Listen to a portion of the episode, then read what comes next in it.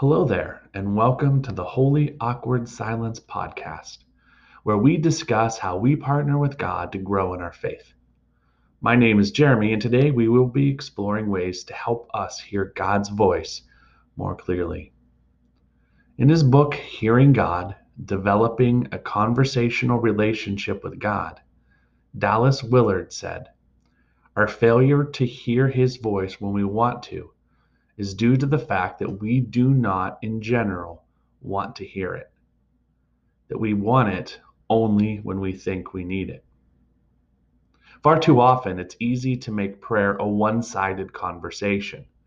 We have many things to praise God for, many things to ask Him for, and many things to ask Him about. Those are, a very, uh, those are very appropriate things to pray for However, a part of our prayer life should be about listening to God. And if Dallas Willard is to be believed, we often don't take the time to listen, to truly hear God, because we just aren't all that interested. If you're trying to be a better listener to God's voice, if you truly want to hear Him, here are some uh, suggestions for doing that. Number one, set time aside. Listening to God is something we need to be intentional about. We have to set time aside to do it. Set aside at least a few minutes of your prayer time to simply listen to what God might be trying to communicate to you through the Holy Spirit. And we aren't intentionally listening, we will miss some of what God is trying to communicate to us.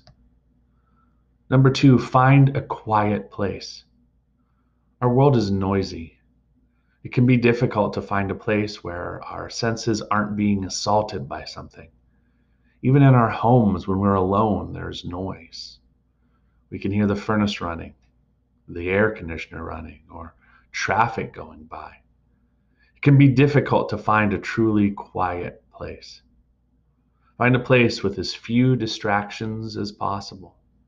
The distractions keep our mind from focusing on God. Keep the distractions to a minimum.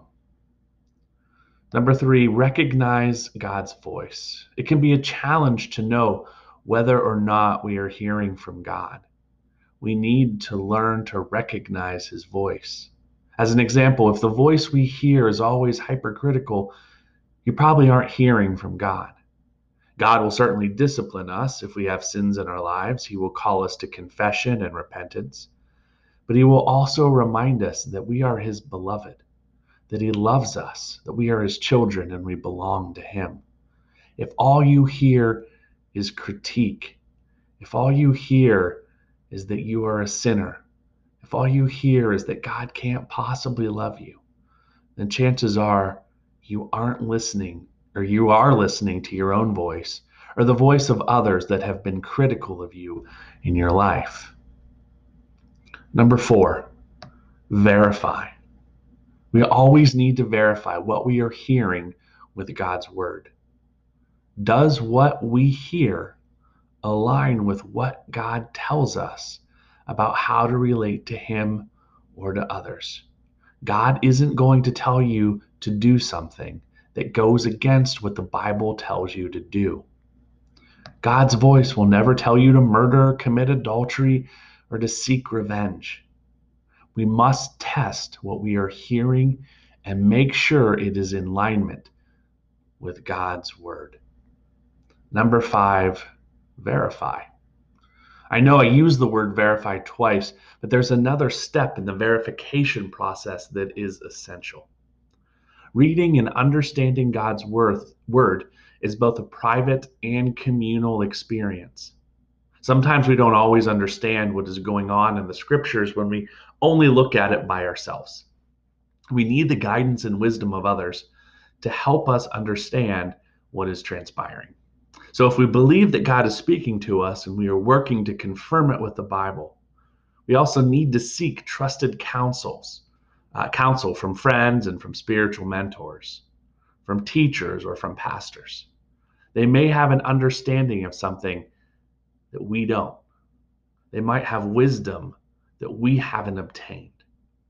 Community is important and necessary on our faith journey. So, not only do we need to verify with God's word, we also need to make sure that we're verifying with others that we are walking down the right path and are responding appropriately to God's word.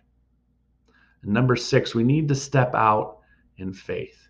When we have heard God's voice and we have verified that it is in alignment with God's word, we need to be obedient. If He's asking us to take a step of faith, then we need to step out in faith.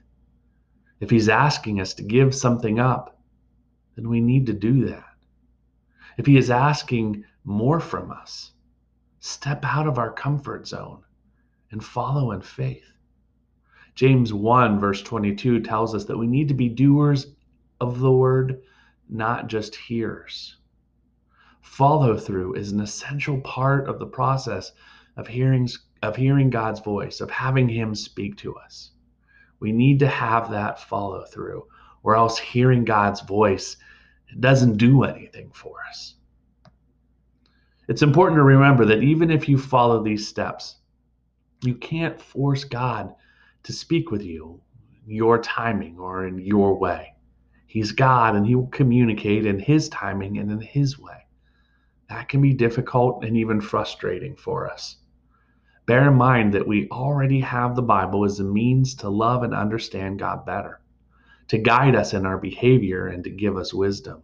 So when we have questions, when we have doubts, uh, when we're not sure where to go, the best place to start is the scriptures.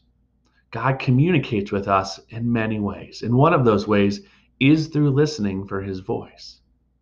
Let's learn how to listen, recognize, verify, and step out in faith when we know God is speaking to us.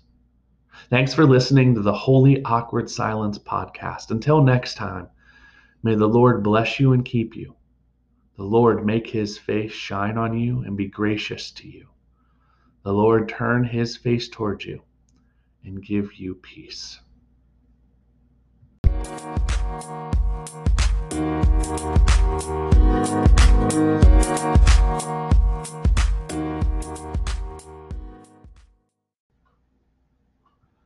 If you would like to financially support the Holy Awkward Silence podcast, I'd encourage you to click on the support button at the top of the page. When you do that, uh, you'll be able to choose some different ways to be able to financially support this podcast. Supporting this podcast with a small monthly donation helps to sustain future episodes. So if you would like to do that, I'd encourage you to do so.